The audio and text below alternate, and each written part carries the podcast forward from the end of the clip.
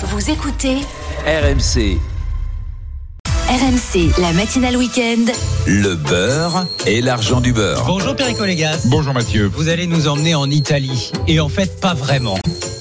Vous savez que la France est le premier producteur voilà. de pizza industrielle. On est les plus grands Quand les industriels avaient raconté ça au président François Hollande, il était tombé de sa chaise à l'Elysée, il avait reçu la voilà, avec notamment bon la marque Buitoni qui a eu un accident de santé, ça a été rétabli depuis. Les pizzas fraîches. Et, et dont je dis rapidement, parce que j'ai pas peur de le dire, je suis insoupçonnable de, de, de- de compromis, elle était de très bonne qualité pour une pizza industrielle. Voilà. Alors on va en parler des autres. Il y a quatre niveaux de pizza, euh, Mathieu. Il y a la pizza que l'on fait soi-même à la maison. On va expliquer que c'est beaucoup plus facile que l'on ne pense. Il y a celle que l'on trouve dans de très bonnes pizzerias, surtout si c'est fait au feu de bois et qu'on peut aller chercher. C'est un des premiers plats qu'on apportait à la maison, oui. hein, dans les petits dans les petits cartons. Vous vous souvenez Ensuite, vous avez la pizza, j'allais dire mi-fraîche, qu'on trouve souvent dans les magasins bio, enveloppée sous vide en plastique, qui a une date de conservation assez limitée, mais qui est de très belle qualité. Et puis ensuite, il y a tout le panel de la pizza industrielle, où il y a des choses qui sont sans intérêt, il faut bien regarder l'étiquette, et où il y a des choses qui sont tout à fait acceptables. Donc, on va décrypter un petit peu ces quatre niveaux de, de pizza aujourd'hui accessibles sur le marché français. Et on espère que au niveau industriel, c'est redevenu acceptable. Parce que je rappelle juste euh, les pizzas fresh up de Butoni, c'est deux morts, hein. deux enfants. Et il y a eu euh, entente euh, entre Nestlé France et, et les familles de victimes. Un accord à l'amiable a, a été C'était trouvé. une bactérie qui s'était mise dans le blé, et voilà, et qui n'a pas. Alors attendez, c'est très important de signaler. Quand on met au micro-ondes, il faut laisser le temps suffisant. Et, et souvent pour les enfants, on met juste un petit coup de réchauffage, quelques secondes. Non, il faut faire cuire jusqu'au bout. Il y a dans tous les produits industriels, il y a toujours un risque. Il faut faire cuire comme il faut. Et si ça avait été fait, il n'y aurait pas eu les tragédies qu'on a connues. Alors quelques chiffres sur cette pizza. C'était euh, la journée internationale de la gastronomie italienne cette semaine. Voilà pourquoi on a eu tous ces chiffres. 1 milliard 500 millions. Ça, c'est le nombre de pizzas qu'on mange chez nous en France, mesdames, messieurs. On est les plus gros mangeurs euh, euh, du monde. C'est 15% du chiffre d'affaires de la restauration, les pizzas. Même si ce n'est pas épargné par l'inflation, là aussi, plus euh, 3-4%. L'italienne de la bande est là. Bonjour Anaïs Castagna. Ciao. tutti Un peu d'histoire avec vous, Anaïs, puisque la pizza est italienne, mais le camion à pizza, lui, est marseillais. Eh oui, il a été inventé en 1962 dans la cité phocéenne par Jean Méritant, dit Jeannot, qui s'inspire des épiceries ambulantes espagnoles pour mettre au point son concept de camion ambulant. Une camionnette euh, tractant une remorque qui contenait euh, à l'époque un, four à bois. Il y vendait donc des pizzas, plat phare à l'époque à Marseille. Vous savez pourquoi? Parce que l'immigration italienne y était très importante. Ça cartonne pour plusieurs raisons. D'abord parce que c'est bon, pas cher, et parce que ça devient vite de vrais lieux de convivialité en plein cœur des quartiers. Des camions qui vont euh, aussi s'implanter dans le reste du pays. On en compte 6000 en France aujourd'hui. Ça fait partie du paysage de notre gastronomie désormais, Avec les la camions à meilleure pizza. pizzeria qui a été longtemps chez Étienne, Étienne Cassaro au panier. Et je me souviens du pilote de l'avion. Un jour, j'arrive à Marignane et l'avion survole Marseille et le pilote dit, nous survolons Marseille et juste en bas, nous avons chez Étienne qui est la meilleure pizzeria de Marseille. C'était une institution et à Marseille, vous avez de merveilleuses pizzerias parce que on a un patrimoine culturel italien qui est installé. Votre pizza préférée, Perico À quel niveau? Ah bah au niveau gustatif. Quel vous- type- vous- quel type de vous pizza demandez quoi Margarita, Alors, Regina Non, alors euh, je suis allé à Naples un jour, j'ai mangé la pizza d'origine et ensuite voilà tout le reste est hypothèse. Il y a de merveilleuses pizzas en France, à Nice, à Marseille, à Nice, à la pizzeria. Il y en a une qui s'appelle le Saint-Prini, qui est absolument superbe. C'est toujours celle que l'on fait artisanalement avec une vraie pâte à pizza et dans le. f- Je tiens beaucoup au four à bois. Souvent ça peut être un gadget. Voilà, la meilleure pizza c'est celle qui est faite minute fraîche four à bois.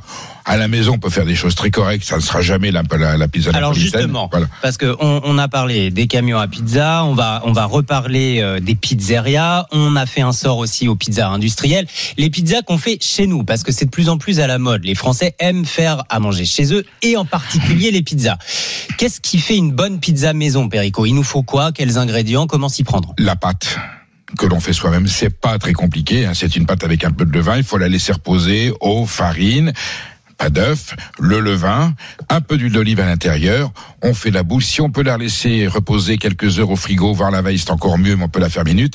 Mais vous avez également dans l'industrie des choses qui sont respectables. Je ne dis pas que c'est la même qualité. Si on n'a pas le temps ou le courage de faire soi-même sa pâte à pizza, La clé, c'est va- la pâte. Voilà. Et, Et je après, peux citer la marque. Erta, qui est une marque du groupe Nestlé, qui est, je l'ai essayé, j'en ai essayé plusieurs. Il y a un choix assez vaste, qui est tout à fait correct. J'ai entendu une astuce récemment. Aller chez le boulanger et demander demandez une boule de pain pour faire une baguette. Vous Ah, lui demandez génial. une boule de pain et vous l'étalez, ça fait la pâte à pizza. J'allais y venir, voilà. Alors voilà, c'est il faut qu'il y ait un petit peu de levain dedans, faut préciser, et c'est la pâte à pizza qu'on étale. Et ensuite le choix des produits. Si on peut faire son coulis de tomates soi-même avec des tomates pilées, avec un petit peu d'échalote ou d'oignon passé au presse-purée, et puis ensuite on a alors de la mozzarella, le fromage est essentiel.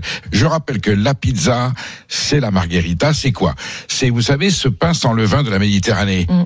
Qu'on appelle l'hostie chez les catholiques, Mhm. qui est la pita chez les, les juifs ou les, les libanais. Donc, ce pain sans levain tout plat que le, que le Christ partage euh, à table.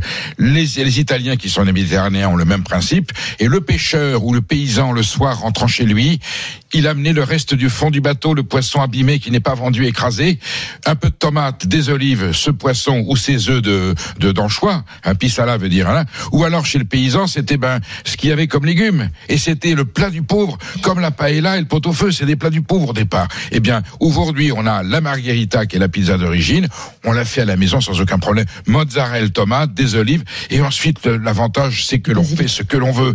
Si vous voulez mettre de la saucisse, du saucisson, du chorizo, des poivrons, d'autres Euh, légumes, de la Pas d'ananas, s'il Oh, vous plaît. alors il y a une pizza à l'ananas. Moi je suis effrayé. Je respecte parce que nous sommes très tolérants sur la matinale. Non, on ne respecte Et- pas. Et, on peut mettre de la mangue, on peut mettre de la pomme. On va rester sur la pizza italienne traditionnelle. N'ouvrons Il y a pas trop de débats. Mathieu il y a- et Anaïs, il y a suffisamment de choix dans la pizza traditionnelle pour aller s'aventurer sur des pizzas aux fruits exotiques. RMC, le beurre et l'argent du beurre. Allons regarder ce qui se passe à la pizza Donatello. Bonjour Kevin. Bonjour à tous. Vous êtes pizzaiolo, Kevin, et auditeur d'RMC.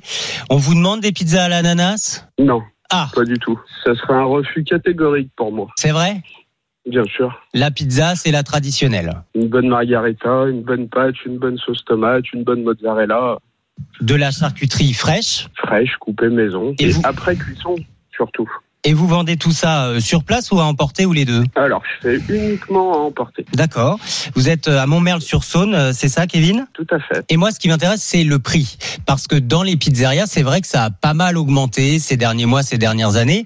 Vous arrivez à vendre des pizzas pas chères Pour moi, une pizza, comme vous disiez tout à l'heure, c'était le plat du pauvre. Et on peut faire manger aux gens des bonnes pizzas pas chères. Euh, ma margarita, je la vends 5 euros. 5 euros.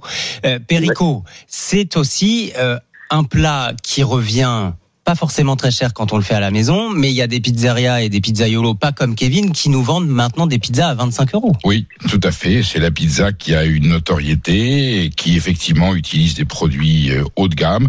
Je respecte, mais il n'empêche que la pizza reste un plat du pauvre et qu'aujourd'hui, dans la crise alimentaire et avec l'inflation, c'est une des solutions pour aujourd'hui accéder à une nourriture de qualité. Faut pas en abuser, faut pas manger un sacre repas, mais la pizza rentre dans le cadre de l'aliment sain, bon, propre et juste que l'on peut faire soi-même à un prix acceptable. Ensuite, si on veut dépenser plus, on peut bien sûr, mais enfin, on a cette ouverture tarifaire qui permet de la rendre accessible à tout le monde. Et Kevin, avec un prix de vente à 5 euros, vous vous y retrouvez, vous Vous arrivez à faire un peu de marge quand même sans problème. En utilisant euh, même des bons produits, j'utilise une farine italienne aujourd'hui qui euh, me coûte le double du prix d'une farine T55 française. Je mets de la mozzarella fiordilate, euh, j'utilise de la tomate San Marzano DOP euh, avec le petit logo de la Verace Pizza Napoletana. Mhm. Euh, c'est des produits qui coûtent cher, mais c'est des produits que j'ai pas besoin de retravailler, notamment pour la sauce tomate, donc ils me font gagner un coup euh, d'argent parce qu'elles sont mixées à la main et terminées. Et en plus, si elles sont préparées à l'écoute d'RMC, elles sont forcément bonnes quand elles sortent du four, Kevin. C'est ça. Merci d'avoir été avec nous. Kevin, la pizza Donatello à Montmerle-sur-Saône.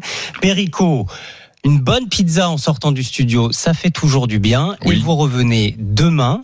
Nous parlerons d'un fromage. Le Roquefort et peut-être d'autres fromages qui sont, euh, comme on disait, chefs-d'œuvre en péril ou en voie de disparition si on fait pas garde euh, aux pratiques de l'industrie agroalimentaire qui maquille le fromage avec des faux ferments. Eh ben, à demain, mon cher Perico, entre 9h et 9h30 sur RMC. Le beurre et l'argent du beurre, votre rendez-vous à retrouver en podcast sur l'appli RMC.